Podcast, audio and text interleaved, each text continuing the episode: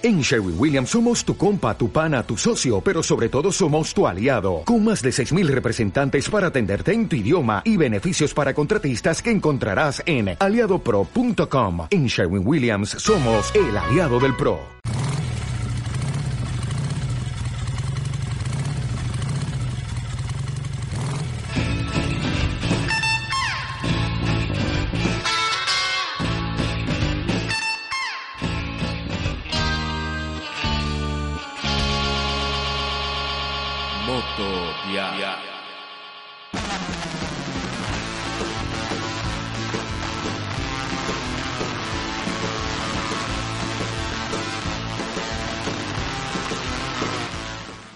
Buenas a todos, yo soy Jorge González y estáis escuchando Motodía.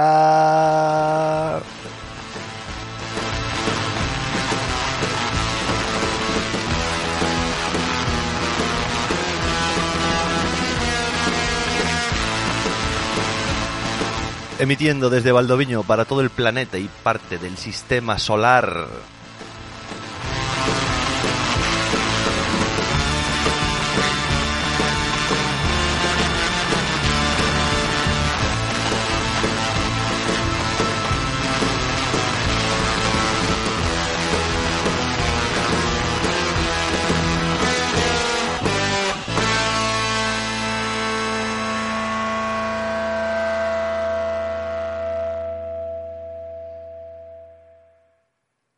¿Cómo lleváis la, estación estival, el, el ansiado agosto para algunos, para otros no tanto? Este año la verdad que el verano ha decidido no parar en Valdoviño. Seguimos con temperaturas que no pasan de los 25 grados, alternando días de sol con días de lluvia. Muy gallego todo. Me estoy dando cuenta de que muchas veces empiezo hablando del clima. Esto parece una conversación incómoda de ascensor.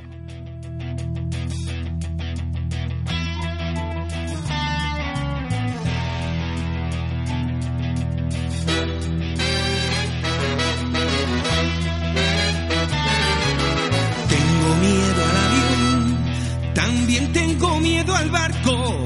Por eso quiero saber lo que debo hacer para cruzar el charco. Como os decía, el verano se ha negado a venir este año por los estudios centrales de Motodial, así que me escapé unos días al Mediterráneo, a recargar la batería solar y a bañarme en aguas calentitas, más concretamente a la isla de Mallorca, obviamente, con esta canción, no podía ser otra. Si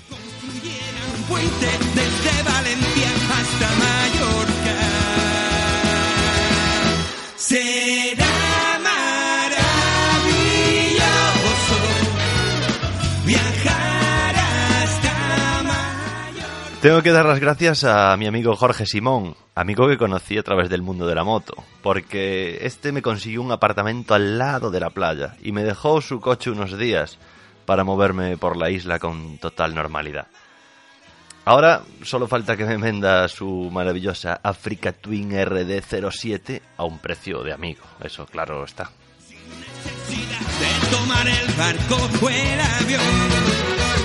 Solo caminando en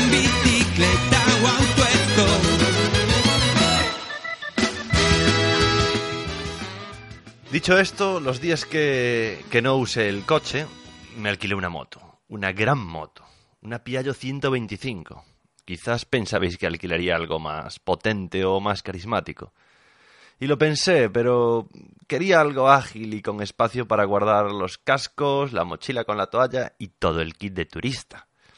Y dado que en la autovía los conductores no suelen llegar a los 120 km por hora, pues la moto era perfecta. Incluso creo que adelanté algún Audi BMW y yendo de dos, o sea, yendo en tándem. ¿Y qué os voy a decir de la isla de Mallorca?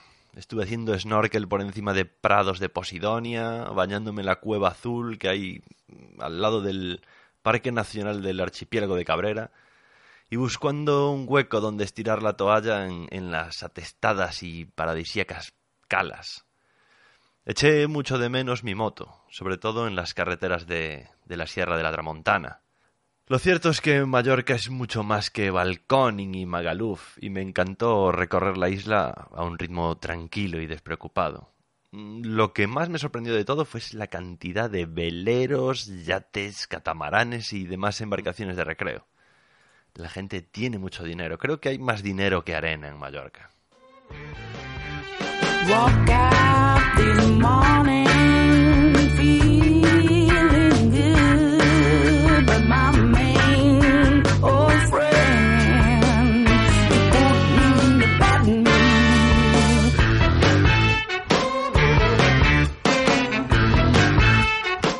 De vuelta de las vacaciones y con las ruedas puestas en el continente me fui al Motor Beach, ese festival que conjuga motos transformadas, surf, rock and roll, camper van y todas esas cosas súper molonas. Situado en Asturias, en la playa de la Espasa y muy cerca de la Sierra del Sueve, el Motor Beach ofrece gran cantidad de actividades, como por ejemplo el óvalo del Dirt Track, donde la emoción estuvo servida con adelantamientos en última vuelta y donde se nos encogió el corazón con alguna caída fea con fractura.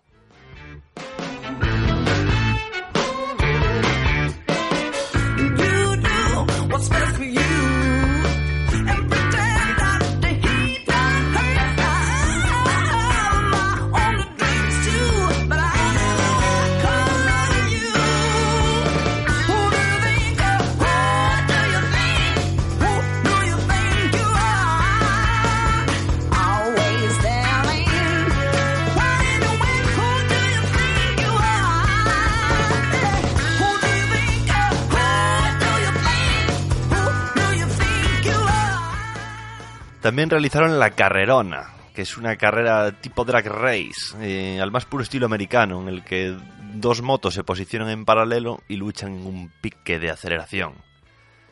Lo cierto es que el Motor también tiene un, cartel musical muy potente, todo en clave de rock and roll, rhythm and blues y vamos, con tintes muy añejos. En los conciertos de este año pudimos disfrutar de grupos como Ray Collins Hot Club, eh, Burning, Los del Tonos, de Fusilis, Aurora and the Betrayers y la verdad que muchos más. Un cartel bastante extenso.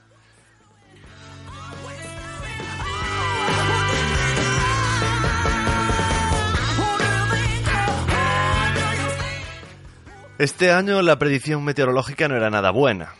Mm, daban lluvias para todo el fin de semana. Y teniendo en cuenta que el fin de el año pasado eh, pues le llamaron la Motor Beach Barro Edition. Pues todo hacía pensar que se iba a repetir todo esto. Pero nunca te puedes fiar del clima en el norte de la península ibérica. Y al final solo llovió fuerte el jueves. El viernes y el sábado pues llovió pero lo cierto que mucho menos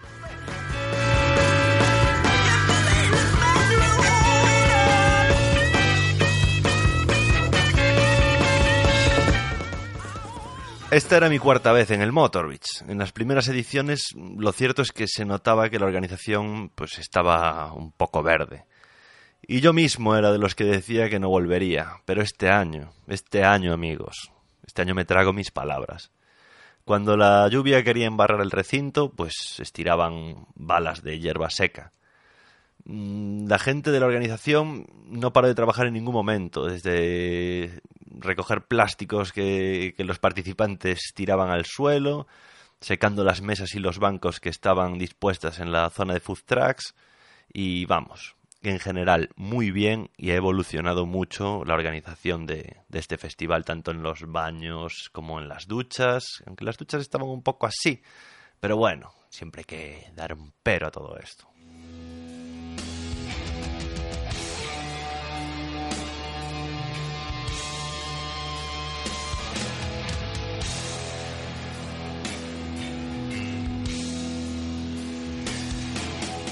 Anda, anda.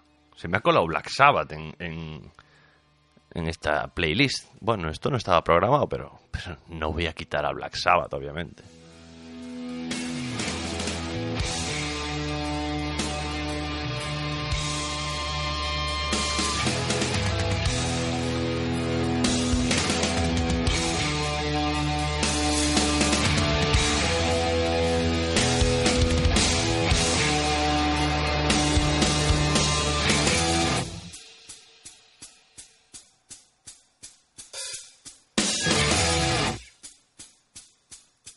Bueno, pero ¿por dónde íbamos? Ah, ya sé, ya sé.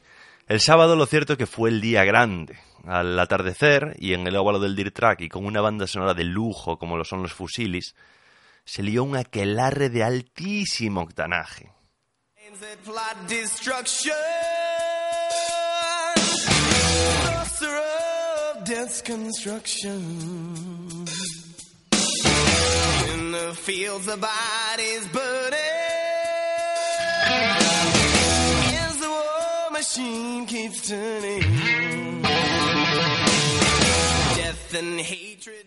Lo cierto es que Black Sabbath suena guay para el aquelarre que se lió aquel día. Motos, camionetas y un hot rod se pusieron a dar vueltas al óvalo para deleite de los que allí nos reuníamos con cara de asombro. Posteriormente hicieron una hoguera e invitaron al público asombrado a acercarse y participar en aquella locura. Esto fue, este detalle, la verdad es que fue lo que más me gustó de todo el, de todo el festival. Y bueno, luego ya con, con toda la quejumbre acumulada en mi cabeza, el domingo eh, puse rumbo a casa. A mediodía salí zumbando y fue en el sofá de mi casa donde me enteré que el, que el próximo año, muy probablemente, el Motor Beach abandone tierras Astures y busque otra ubicación con mejor clima. A mí esto me da un poco de pena, porque lo cierto es que el enclave en el que, en el que realizan el Motor Beach para mí es un enclave privilegiado. Tienes la playa a un paso y, y la sierra a la espalda, es maravilloso. ¿Qué pasa? Pues que el clima en estas zonas, pues, pues, pues normalmente no nos suele acompañar mucho. Sea lo que sea, mm, me lo pasé en grande y no descarto repetir el año que viene. No sé si se hará finalmente en, en tierras castellanas, como así decía Paulino, el, el principal organizador, organizador de todo este sarao, pero yo, personalmente, prefiero que lo hagan en la playa de la Espasa.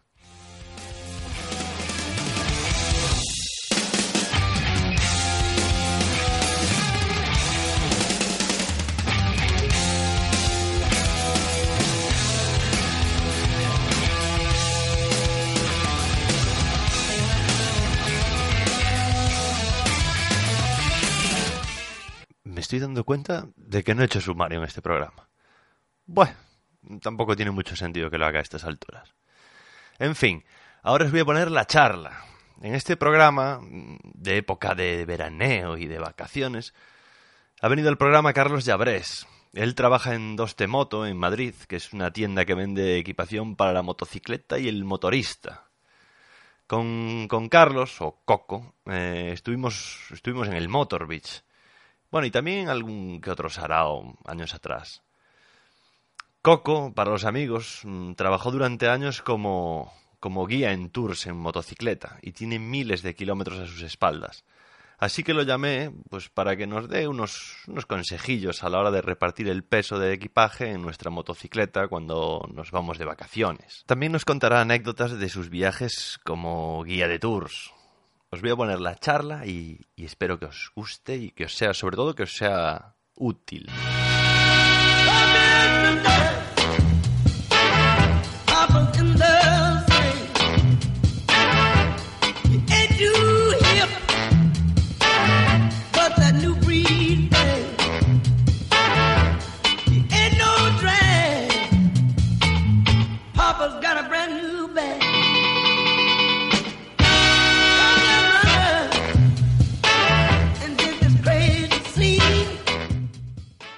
Eh, te presento un poco. Bienvenido, Carlos Llabrés. Eh, tú trabajas en Doste Moto, en Madrid, y has trabajado en, de guía de viajes, bueno, hace años, ya hay un montón de años además. Y, y recientemente estuvimos en el Motorbeach. ¿Qué, ¿Qué, qué, te pareció el Motorbeach a ti, a todo esto? Antes de empezar. Pues, a ver, como, como para un asistente cualquiera, para un mortal, es un sitio que si no llueve demasiado está muy bien. Es, sus conciertos, el, paraje es extraordinario, eh, la musiquita no está nada mal, el, el ambiente es bastante bueno. Eh, desde el punto de vista nuestro, que nosotros fuimos con una carpa desde de, de Dostemoto, pues fue un poco algo flojo. Nosotros nos habían dicho que era un buen sitio para exponer nuestro producto. Eh, realmente interesados allí no, no vimos más de 30 o 40 personas, a pesar de tener un producto que la, normalmente pues es un producto que a la gente le, despierta curiosidad y le gusta tocarlo, verlo. Eh, y básicamente ese es el resumen. Y ahora que empezamos así con la, con la época de vacaciones, con el maravilloso agosto, yo quería que nos dieras unos... Con... ¿Eh? para algunos sí. Bueno, yo no estoy trabajando, preferiría estar de vacaciones, pero bueno. Y, bueno, para los que sufrís el calor por ahí abajo, yo como aquí en el norte estoy tan contento con mi fresquito. Quería más que nada que nos dieras unos consejos de cuál es la mejor manera de repartir el, peso del equipaje en la moto. Ya.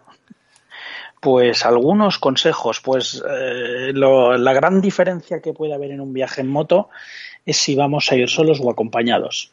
Eso es determinante. Si vamos a ir solos no suele, no suele ser demasiado problema porque dispones de donde podrías llevar una persona, yo es el sitio que prefiero para llevar el equipaje.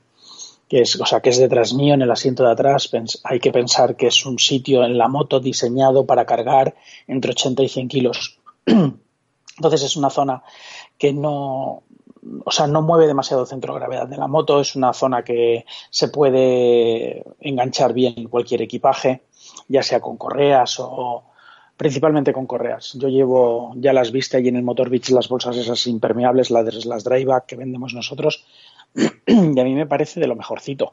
Si puedes llevar maletas, pues mejor. Eh, importante es eh, intentar repartir un poquito el peso en la parte de adelante con una bolsa sobre depósito. Hay gente que las ama o las odia. No sé, no sé por qué, no sé por qué están tan demonizadas para algunos las bolsas sobre depósito. A mí me vienen muy bien para llevar las cosas que quiero llevar a mano y poder acceder a ellas en un par de segundos. Y en tercer lugar, importante las maletas laterales. En, el caso de poderse poner las maletas laterales o alforjas, no, no, no, pueden cargar tanto peso como la gente se cree. El límite suele estar en sobre 20 kilos por maleta, o incluso menos, creo que son 15. Eh, pero para una persona sola con una bolsa de estas impermeable detrás tuyo y dos maletas laterales y una bolsa sobre depósito tiene que ser más que suficiente. El problema es cuando viajamos a dúo. No sé si viajas tú muy a menudo a dúo. No, yo gracias. Prefiero, la verdad que me gusta más la conducción en solitario. Pero bueno, algún paquete tengo llevado, pero bueno, mm, pocas tiradas, pocos pues, kilómetros. Cuando, tienes que planear un viaje largo, eh, sobre todo si va a hacer calor, porque si va a hacer calor parece que hacer la maleta es más fácil, pero suele ser más difícil. Eh, porque eh, puede ser casi seguro que vas a encontrar calor, pero también es probable que encuentres algún día de frío. Entonces, eh, por el por si acaso empiezas a meter, cuando son dos personas, el equipaje se vuelve muy voluminoso y muy pesado. La ropa de moto, sabes que no es, no es extraordinariamente cómoda, está diseñada pues para protegernos de las inclemencias meteorológicas, del frío, del agua y todo esto. Entonces, si vamos a viajar con calor, esa ropa eh, a la mínima que puedes te la quieres quitar y si algún día tienes que hacer algún trayecto muy corto, una visita a una ciudad, con ponerte cada vez la ropa de moto haciendo mucho color es un, es un suplicio. Por eso yo prefiero casi siempre viajar con frío. El frío sabes que la ropa de moto te la pones, incluso puedes salir a pasear con la ropa de moto, a lo mejor te tienes que cambiar el calzado, entonces ¿qué te queda en, en el equipaje? Pues lo mínimo, ropa de cambio y poco más, pero con calor a mí se me antoja complicado.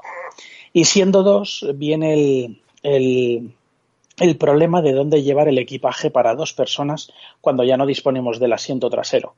Pues la gente tira de baúl. Últimamente hay una tendencia mm, que para mí, para mí es una aberración, pero es una opinión personal. De los baúles estos enormes de 50 y pico litros, eh, la gente se olvida que, que los soportes de baúl eh, no suelen permitir más de 10 kilos un baúl de 58 litros, si pesamos el baúl vacío ya nos vamos a 6 kilos. Entonces te queda un margen de 4 kilos de equipaje que se me antoja poquísimo. En nuestra tienda muchas veces nos han pedido para poner incluso bolsas encima del baúl trasero.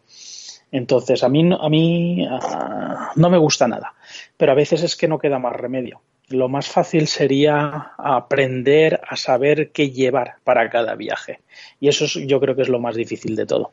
Sobre todo esto es lo que dices tú, si un baúl, un baúl de cincuenta y pico litros se va a los seis kilos, a nada que metas cuatro cosas ya, Ya, te, ya, ya has pasado de peso, como quien dice, para esa zona. Sí, por, Sí, porque esa zona, o sea, el límite no son los soportes de baúl, el problema no son los soportes de baúl ni el propio baúl, el problema es el, la, la, resistencia estructural de esa zona del chasis de la moto, o en este caso del subchasis.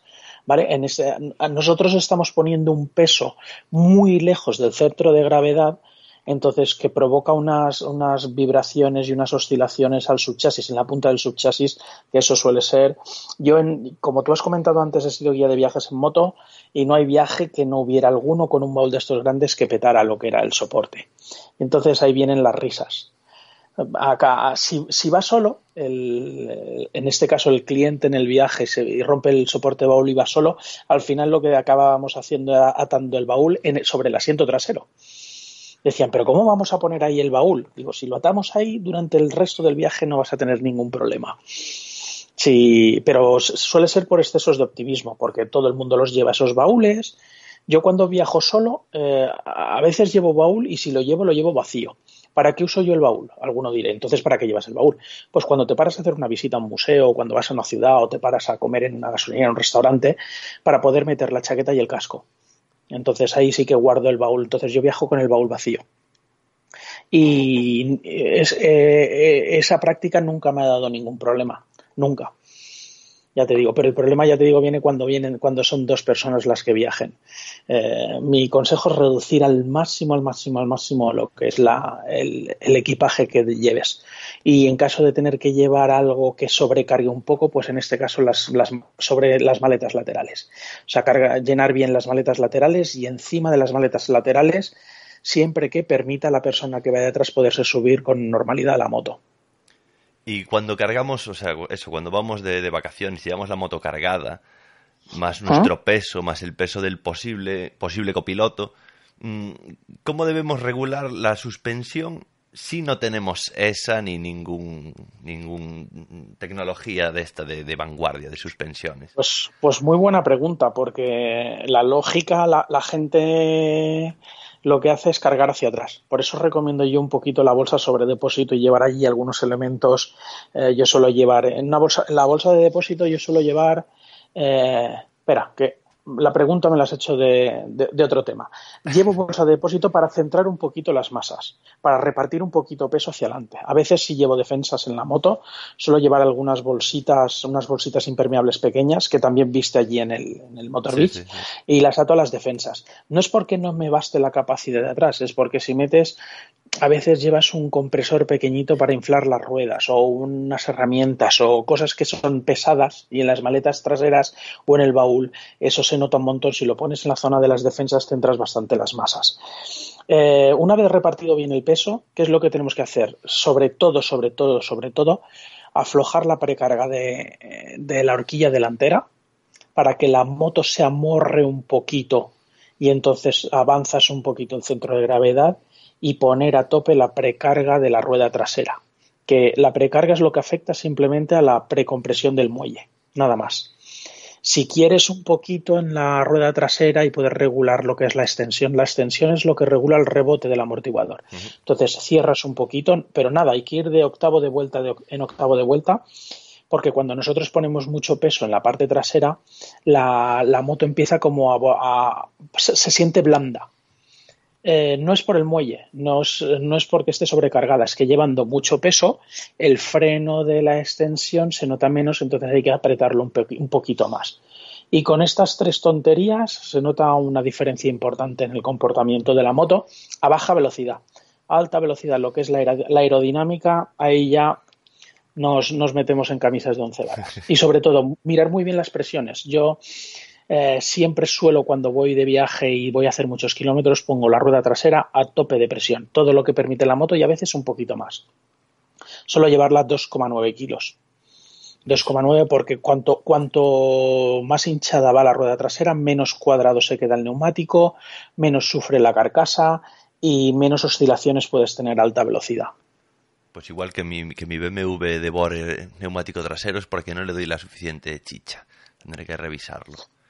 Depende, de, depende. Si, si te vas a cascar un viaje de Cabo Norte, sabes que vas a volver con el neumático cuadrado. Sí, bueno, sí o sí. Pero si, si vas bien de presión, vienes un poquito menos cuadrado y cuando haces curvas pues notas que la moto aguanta mejor lo que es la carcasa, se deforma menos.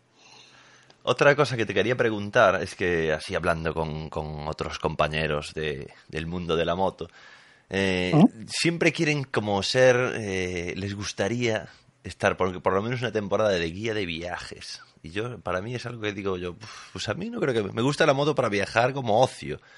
Pero, no sé, ¿y tú que fuiste guía de viajes? ¿Cómo, cómo es el asunto? ¿Cómo, ¿Con qué tienes que lidiar? pues el asunto es delicado. O sea, cuando, lo, cuando comentas lo que haces, o sea, cuando, a qué te dedicas y explicas lo que haces, todo el mundo se queda embelesado. Sobre todo del mundo de fuera de la moto, por supuesto. Los que, los que viajan en moto, pues no le dan tanta importancia. Pero la mayoría, mucha gente que ha venido a mis viajes siempre se me ofrecían, oye, vengo a este viaje y tal, pero si sale bien eh, en futuras ocasiones, si necesitas a alguien, siempre era el si necesitas a alguien, porque esto me gustaría poder vivir de esto. Primero, vivir de, de organizar viajes en moto es complicadísimo, complicadísimo porque en España la gente mira mucho el precio de lo que cuesta el viaje cuando, cuando te metes en un viaje organizado, entonces tienes que ajustar muchísimo el presupuesto y los beneficios son mínimos. Después, eh, como guía, lo que tienes que aguantar en un viaje de estos es, o sea, tengo millones de anécdotas, millones, que, que mira, pues, como ejemplo, hay una persona que me ha pedido que, si quería volver a organizar un viaje en el que tengo bastante experiencia para el verano del año que viene, del 2020, y, lo he rechazado. Porque tuve un. No es porque tuviera una mala experiencia, pero eh, es muy complicado. La gente que paga para ir de viaje en moto contigo tiene un poco, se cree con derecho de poder disponer de ti las 24 horas del día de cada día de viaje. Entonces, eh, cuando viajan en un viaje organizado, es, eh, pues suele ser porque no se atreven a ir solos. La mayoría de las veces es porque no se atreven a ir solos. Entonces van con, con ciertos miedos, con ciertos reparos. Entonces todo eso te lo transmiten a ti cuando, cuando viajas en moto. También es cierto que, de, de, mi etapa de guía de viajes en moto he conocido a gente extraordinaria, gente que sigo viendo siempre que puedo porque claro, eh, nosotros principalmente hacíamos viajes por Europa y, también Marruecos. Pero cuando dices Europa, pues hablas de Alpes, eh, Toscana, Sicilia, Cerdeña, Irlanda, Escocia, Cabo Norte, eh, todo Centro Europa. Y cuando haces ese tipo de viaje, cada día es muy intenso, muy intenso con los clientes muy intenso, porque me ha pasado hasta el punto de tener un cliente que cada vez que se paraba a repostar, oye, ¿y en esta, esta gasolinera cómo se hace?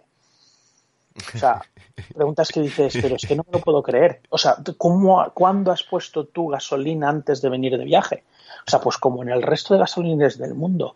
Puede ser que pagues antes o después. Puede ser que haya alguien que te la ponga o que no te la ponga. Y puede ser que tengas que hacerlo con tarjeta de crédito en una máquina que te pero no pero no puede ser muy complicado pues gente que cada vez que se paraba a repostar y aquí cómo se hace eh, o sea, igual es por no pensar ya directamente. Eh, es lo que dices tú un pues, poco. Pues no lo sé. Después las paradas, las paradas estas técnicas también son muy complicadas porque cuanto más numeroso es el grupo, cada mínima parada se convierte en media hora para cualquier cosa porque claro, siempre hay uno que tarda más en ponerse los guantes, el otro que no le va bien el surtidor por lo que sea. Entonces, una parada que deberían ser 15 minutos siempre se van a 45 minutos, dicen, madre mía. Porque esto, más o menos, ¿de cuántos eran los grupos que, Pues yo, o sea, el, grupo ideal es 6, eso es lo grupo ideal. La, la, la normal es que fueran 8. En algunos viajes hemos sido 12 por ejemplo, un Cabo Norte fuimos 12, pero venía también Sergio Morchón conmigo como ayudante. Le pedí que por favor me ayudara y se vino conmigo. Pero en un viaje que hicimos, una, cometimos una locura. Eh, al, principio del crear la empresa eh, se nos fue la mano y organizamos un viaje que vinieron 26 motos y 34 personas. Éramos tres, tres guías por los Alpes y la zona de Austria. Y aún así, salió bastante bien, excepto un accidente grave que hubo de uno de los participantes por una negligencia absoluta por parte del participante. Por lo demás, salió bastante bien. Pero dices, madre mía. Ahora que lo veo a toro pasado, no, Es que esa es otra, es eh, lidiar con un accidente de un cliente en el extranjero, que bueno, pues no sé, a lo mejor por Europa pues no hay mucho problema, pero por otras partes, o incluso mismo en Europa también. Bueno, por lo general eh, la gente te ayuda mucho. ¿eh? O sea, no, no, el tener el accidente en el extranjero, el problema es el para el que tiene el accidente. Sí, sí, claro. Para el resto, para, para el resto del grupo, eh, en casi todos los países suele haber servicios de emergencia. Bien es cierto que en Marruecos pues tardan mucho más en llegar, o según qué zonas de Europa, ¿vale? Pero si vas por eh, estos países que te he comentado, excepto Marruecos, que claro, yo por suerte nunca he tenido que pisar un, hospital en Marruecos. Debe ser algo más delicado, pues por, el tema del idioma, por el tema, no no sé exactamente cómo, cómo tienen la sanidad allí. Yo siempre me he encargado de tener un buen seguro de asistencia en ruta, en el caso de que tuviera algún problema, pues que en el que eh, se considerase la repatriación rápidamente. Pero ya te digo, los accidentes fuera siempre, o sea, incluso la gente, los, el resto de conductores, que se, se, vuelcan todos a echar una mano porque, claro, entienden que aquello es algo grave y se, se ponen a ayudar todo el mundo. O sea, en el, en el viaje de que fuéramos 34 personas, es el chico que tuvo la negligencia, se puso a adelantar en un túnel eh, sin apenas visibilidad a un camión en una curva y claro, cuando estaba adelantando vino un coche de frente y se lo comió de frente. Y aquello fue un desastre. El chaval no se hizo casi nada, casi nada, pero la moto quedó absolutamente destrozada. Era una R1200 GS Adventure del 2008 y no sé si conté que eran cinco partes que, acabaron la moto, ¿no? Por todo. Destrozada. Entonces, eh, cuando te cortan una carretera un par de horas en esa zona de los Alpes, el rodeo puede ser considerable. El rodeo puede ser de, pues, pues a lo mejor tienes que cascarte una ruta que tú tenías previsto hacer 30 kilómetros y te tienes que cascar ciento y pico para rodear esa carretera. Ni una queja nadie se enfadaba, nadie se. O sea, los, eh, aquello era en Domodossola, una zona de los, de los Alpes italianos, y nadie se quejó, al contrario, todo el mundo estuvo echando una mano. O sea, fue sorprendente. Cuando aquí en España, si te, tú vas a pasar tu puerto de montaña y, y alguien tiene un accidente, es que. O sea, los comentarios siempre están ahí. siempre, siempre. ¿Sabes? No pueden faltar, sí, claro, claro. ¿Qué más? Anécdotas. Eh, he sufrido accidentes. Yo no. Clientes nuestros, por ejemplo, pues en Alemania, en las Autobahn, un cliente que tuvo la mala. O sea, le pudo también. Siempre es por culpa de optimismo, muchas veces. Se puso con una moto 220, la Autobahn, mal cargado, la moto iba a tope cargada y muy mal repartido. Eh, él me dijo que empezaba a notar como unos temblores de dirección a partir de 160, entonces, ¿qué puedo hacer? Digo, pues primero recolocar todo. No, no, pero es que así es como me gusta llevar todo. Digo, pues entonces no pases de 140. Pero es que, claro, ahora que estoy en la autobahn, nunca podido darle gas. Digo, pero ya, pero es que es peligroso. Sí, sí, pero no, no te preocupes, no te preocupes. A la tercera vez que se quejó, la siguiente salida, patapama, 220, dos muñecas rotas. Al tercer día viaje, un Cabo Norte pues allí en Alemania aquello fue súper fácil. A pesar del, del, del, impedimento del idioma, todo el mundo se entiende un poco en inglés. Uh -huh. y, y, estuvo, la verdad es que la anécdota fue que a, a, allí la, la, la, policía que se encargó de hacer el atestado y todo esto, les di la enhorabuena y les dije en inglés que era un placer caerse en Alemania, porque todo fueron facilidades en serio, la carga de la moto en la grúa, el, arreglo de papeles para el seguro, el, llevar al, al, que tuvo el accidente hasta el hospital, todo fueron facilidades. Me dieron exactamente las direcciones de donde tenía que ir para arreglarlo todo.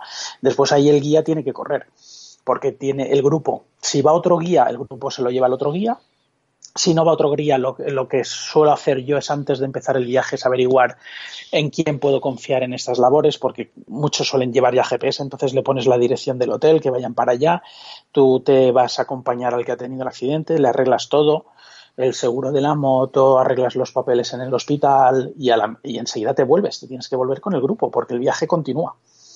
Entonces, eh, es delicado. Y a la, hora de, a la hora de repatriar el vehículo, una vez que tienes el accidente y queda totalmente destrozado, o, o lo dejan allí ya, si no vale para nada. Eso, eso, eso se encarga siempre el seguro. Ah, vale. O sea, no, o sea el, el, vehículo no se perita.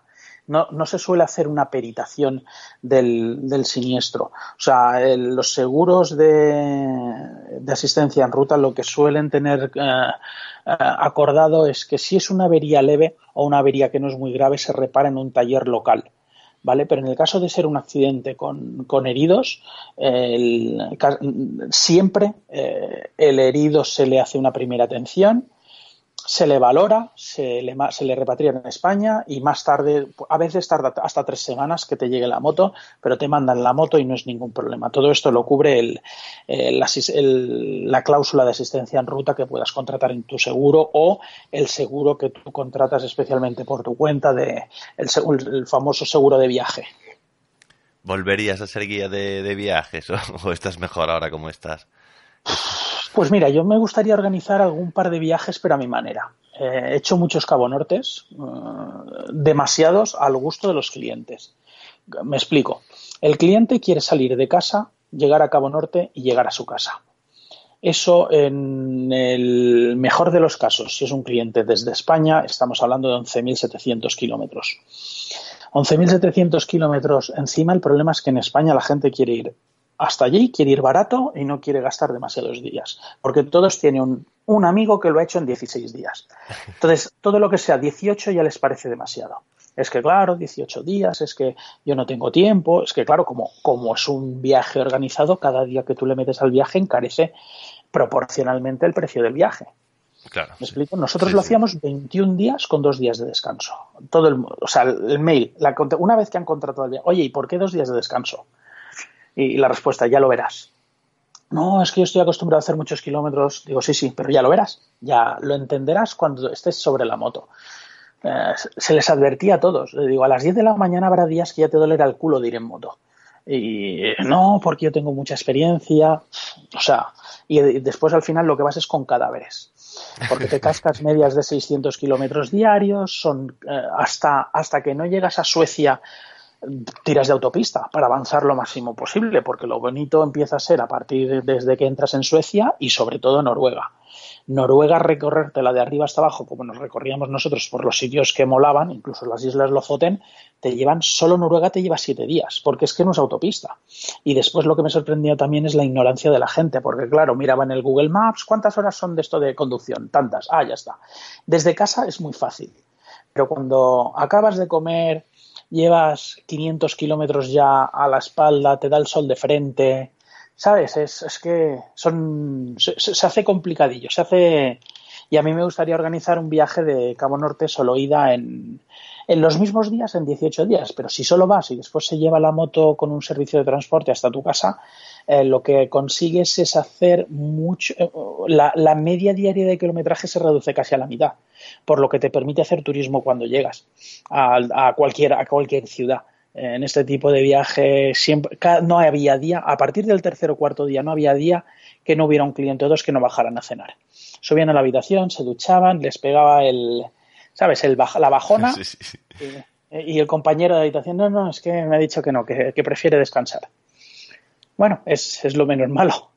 Y esto que me comentabas ahora de, de, bueno, de que tienes en mente en algún momento hacer un viaje de, de eso, de cómo serían 20 días, solo ida, y la vuelta. 18.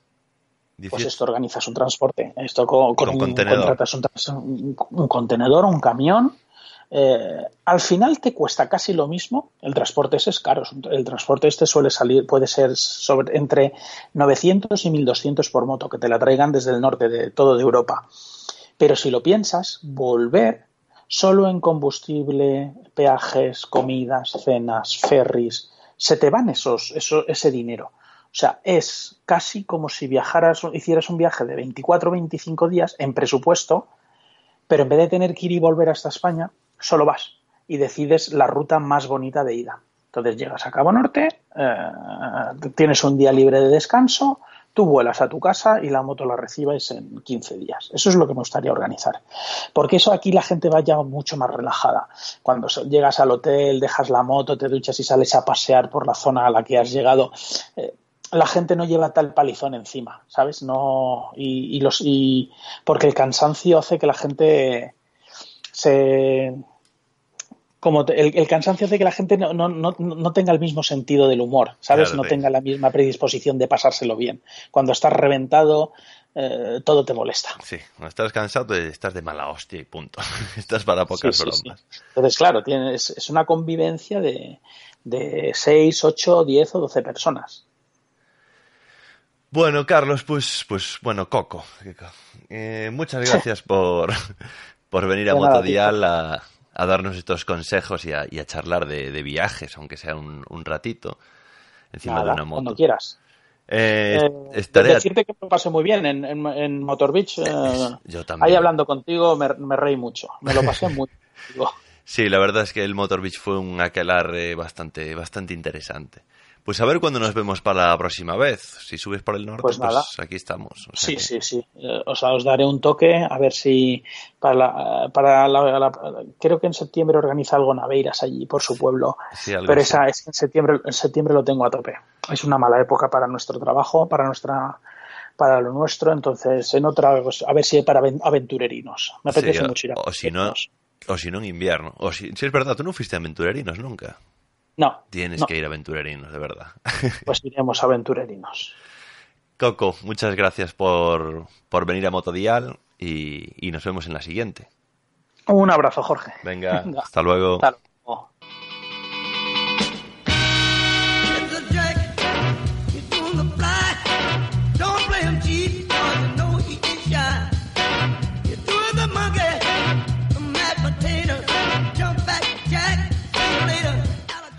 Espero que os haya gustado y que tomaréis buena nota de los consejos de Coco. Y ya veis que, siendo guía de viajes en moto, pues no es oro todo lo que reluce.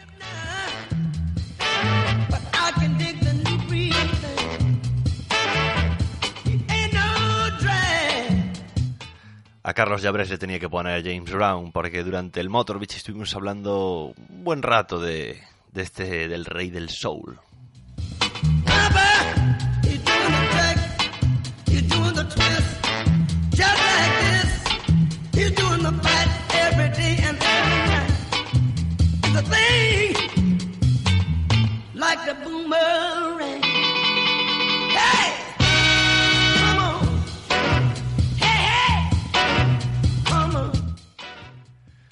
Y me voy a ir despidiendo ya porque, bueno, ya llevamos unos cuarenta y pico minutos por lo menos. Y yo soy de los que me gusta el formato corto. Entonces ahora leeré los comentarios de los distintos podcatchers y ala, que hay que ir a tomar unos vinos.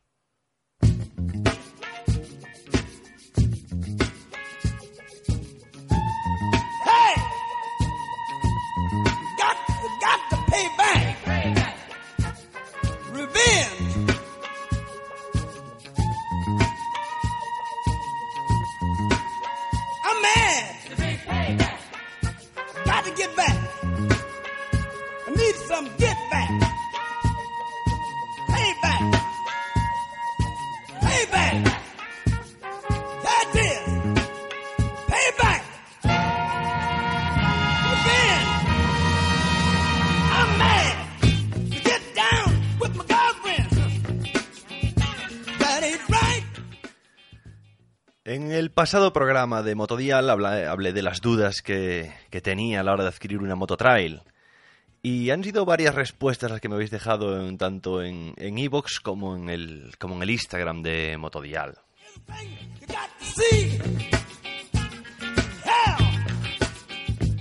Jonathan Casanova me dice, pues la Teneré 660 y la BMW G650 GS son opciones muy lógicas. Tuve la BMW un par de años y me la volvería a comprar. Pues, mm, casi que me tira más la Yamaha, ¿eh? pero bueno, se acepta, se acepta.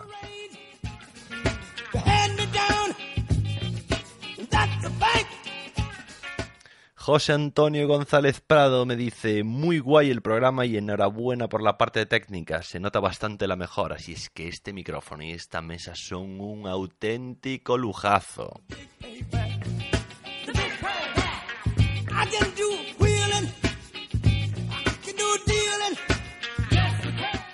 Alex me dice, hola, yo creo que escogería una, opción económica, ligera y fiable y menos exigente que una KTM. Él me dice que la Honda XR400 es una gran opción.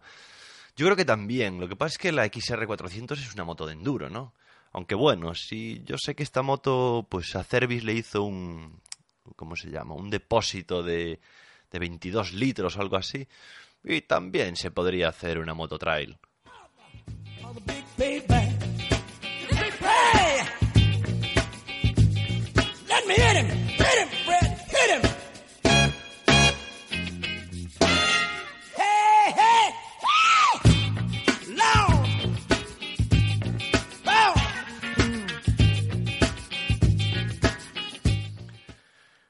Francisco González dice, esto ya suena a profesional, el programa muy entretenido hasta para gente que no entendemos mucho de motos, y la música bien, como siempre, aunque se sigue echando de menos algo de reggaetón. Esto creo que Francisco lo dice en modo irónico, porque yo sé que él es un fan de los Foo Fighters, o sea que espero que sea de coña. Y lo que me gusta de Francisco es que él escucha moto dial y no tiene moto. ¿Cómo lo ves? Ahí queda eso.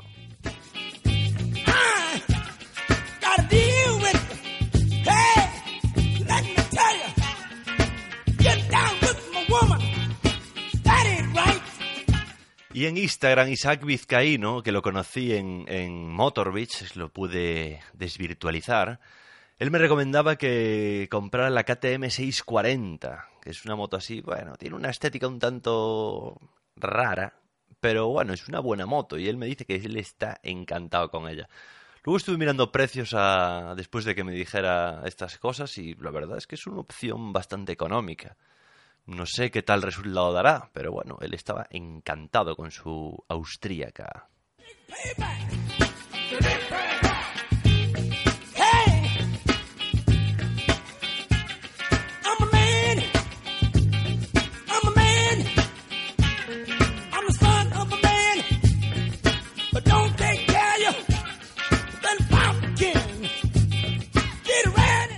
Espero que os haya gustado este programa de, de veraneo, este motodial vacacional.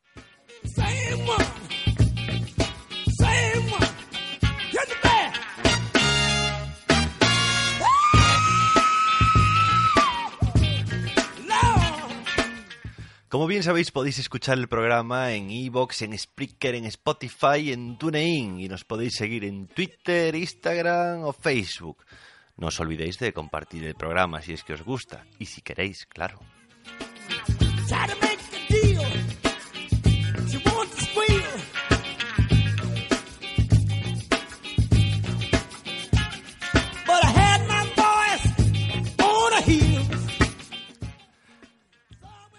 Si queréis poneros en contacto conmigo podéis hacerlo en nuestro mail que es motodialpodcast.gmail.com y ahí de vez en cuando me entero cuando llega algún mail, porque no sé qué pasa, que se me antes me avisaba el móvil cuando llegaba un correo, ahora ya no, bueno, cosas de cosas de la tecnología y cosas de que yo no me entero de nada.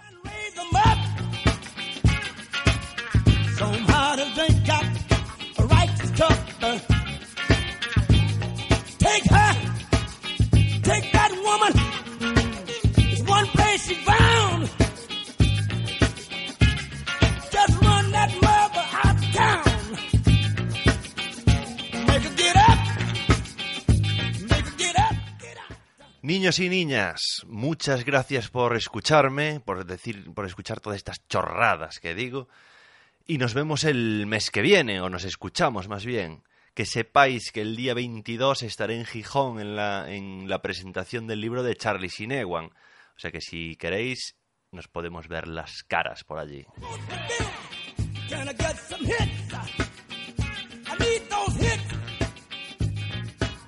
22 de agosto, ¿eh? No, no sé si lo había dicho o no. Bueno, así queda, queda aclarado el asunto.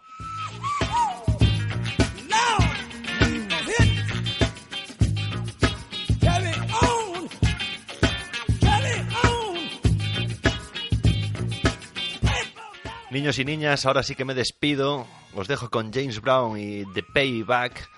Así que besotes con babas para todos.